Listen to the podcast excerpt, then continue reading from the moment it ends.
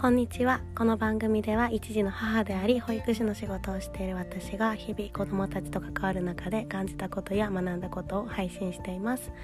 はい今日は2021年の10月15日金曜日です。はいえーとですね昨日ちょっと配信ができなかったんですけれどもその理由がまあちょっと、うん、主に2つありまして、えー、と1つがですねちょっとあのー、まあ、私の体調があまり良くなくってあの喉はね 最近ちょっと喉の調子が良くなかった日が続いてたんですけれども喉はだいぶ良くなったのですが、うん、ちょっとねそのなんか女性のこう周期的なものもあって体の周期的なところも関係していてちょっと昨日はあまり良くない、はい、体調だったのでっていうのでもうあのすぐ寝たっていう感じでお休みしたのとあともう一つ理由があるんですけれどもえっ、ー、とですね実はその私最近このアンカーとスタンド FM っていう両方のプラ声な音声のプラットフォームを使って配信してたんですけれどもそのスタンド FM の方がちょっとロログインができなくなってしまっていきなり。でアドレスとかパスワードも合ってるしパスワードもなんならこう変更何回もしてなんとかこうログインできるようにしたんですけれどもできなくって。で今実はですねそのスタンド FM の担当の方とちょっと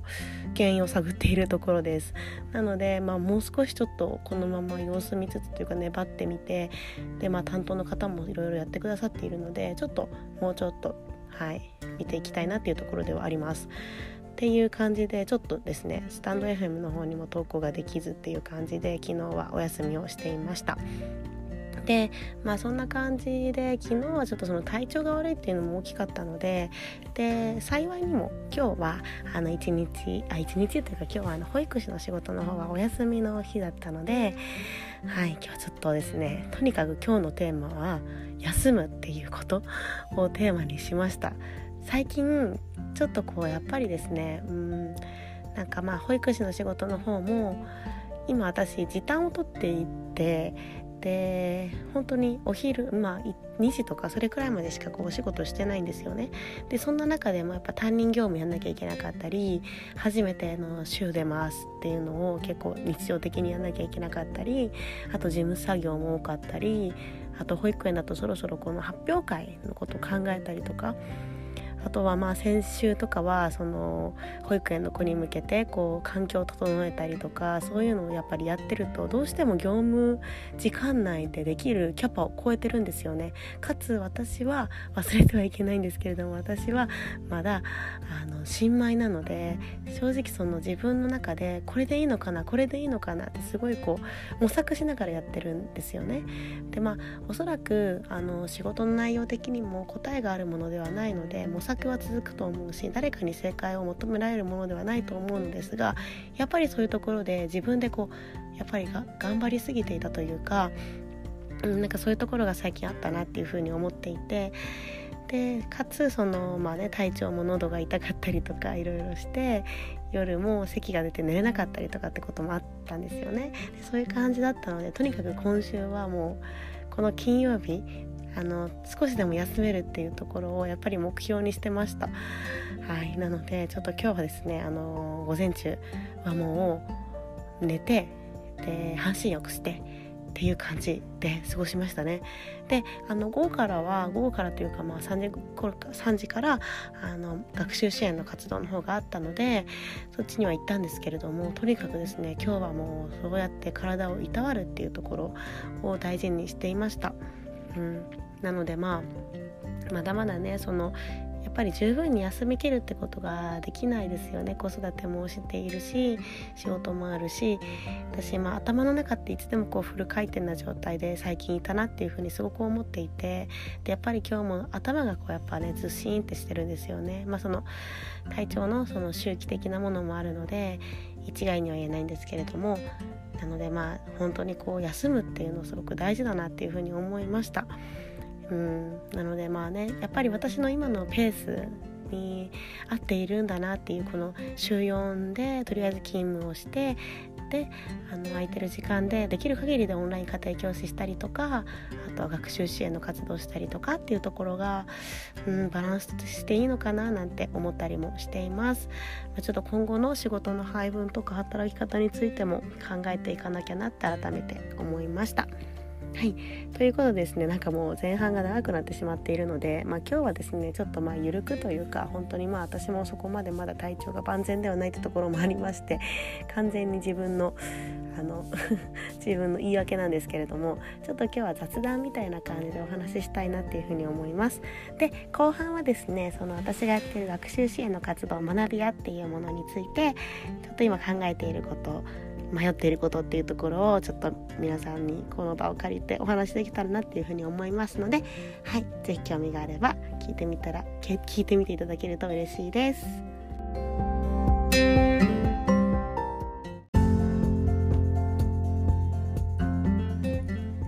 はいでは後半では、えーと、学び屋という学習支援の活動についてお話をします。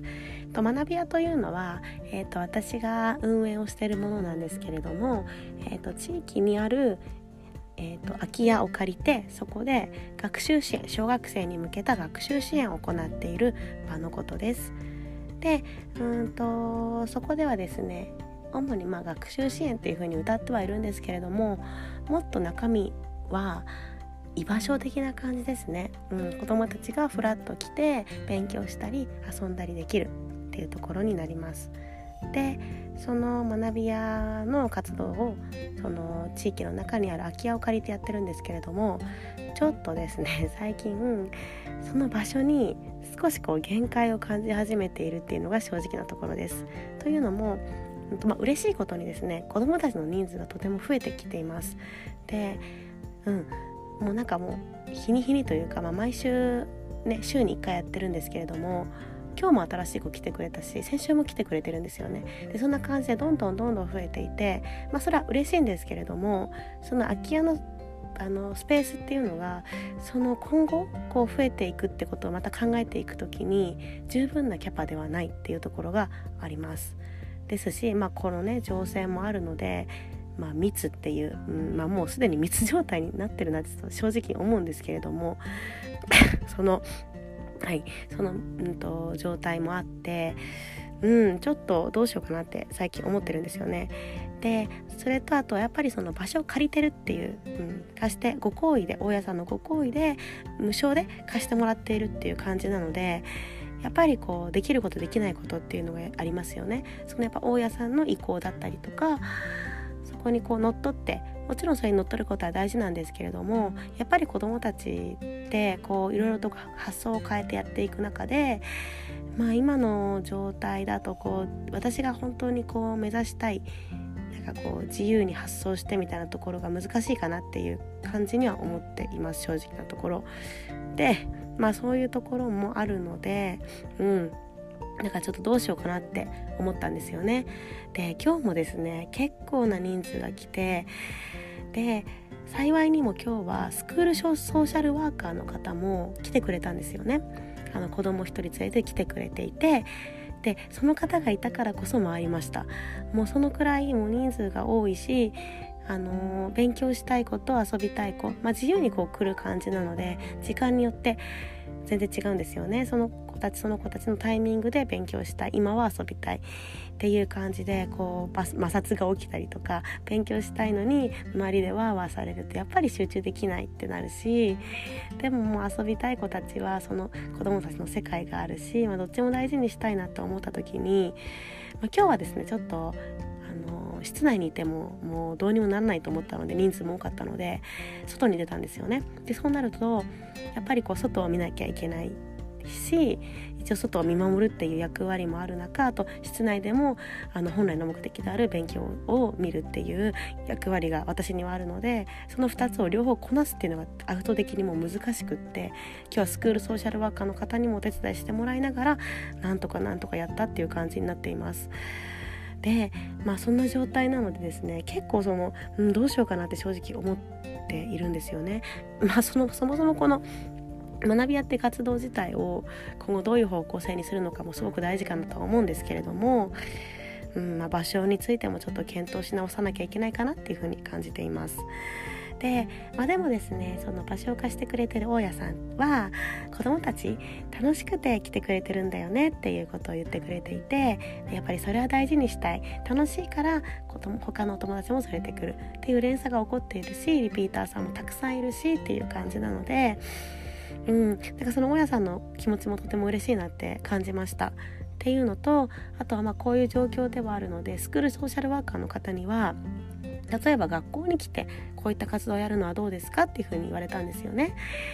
で、まあ、そういうふうにこう言ってくださって、まあ、皆さんからこういうふうにいろいろ考えてもらえてるっていうのがすごく嬉しいなっていうのが、まあ、一番の私の気持ちではあるんですけれどもやっぱり私としてこの活動している学び屋の活動っていうのは子どもたちが地域とつながるためのきっかけになれたらいいなっていう思いが根底にあるので、まあ、このやり方っていうのは正直すごく理にかなってたんですよね。こう例えば学校とかなってくるとやっぱりすごくこう閉鎖的というか学校内で完結しちゃうんですよね。そうではなくって地域の空き家を使うっていうところでその空き家には、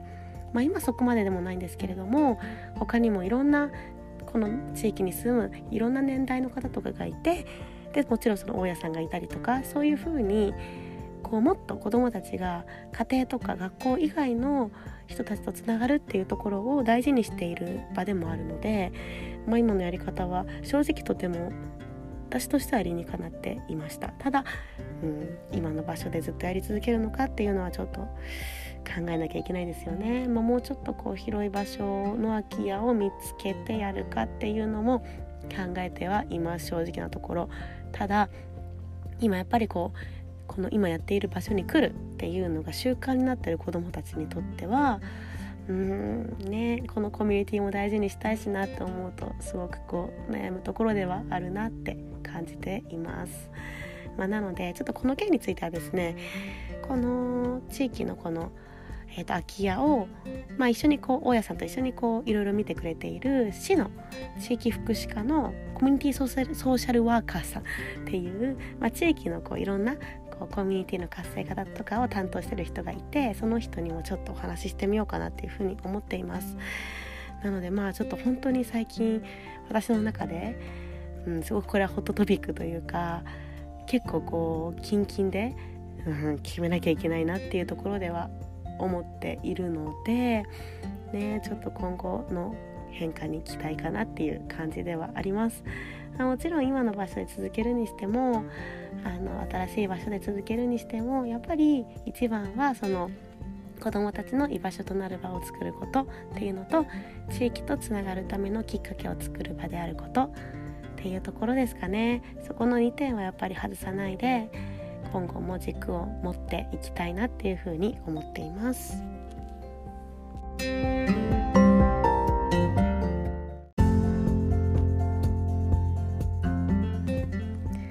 はい今日はですね私のちょっと頭の中をゆるゆるとお話ししたような感じになりましたがいかがでしたでしょうか？はいではですねちょっと明日からまた土日が始まりますね。ちょっと本当にうんなんだかお天気も不安定だし私の体調も良くなるといいなっていうところではあるんですけれども土日もたくさんこう子供と私のね娘と一緒に遊んだりとかして少しリフレッシュできたらなっていうふうに思っています。皆さんも良い週末をお過ごしください。聞いていただきありがとうございました。